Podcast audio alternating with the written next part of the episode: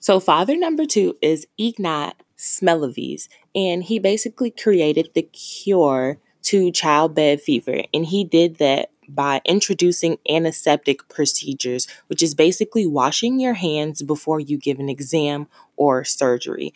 And not just washing your hands with water, but he specified washing your hands with the chlorine solution.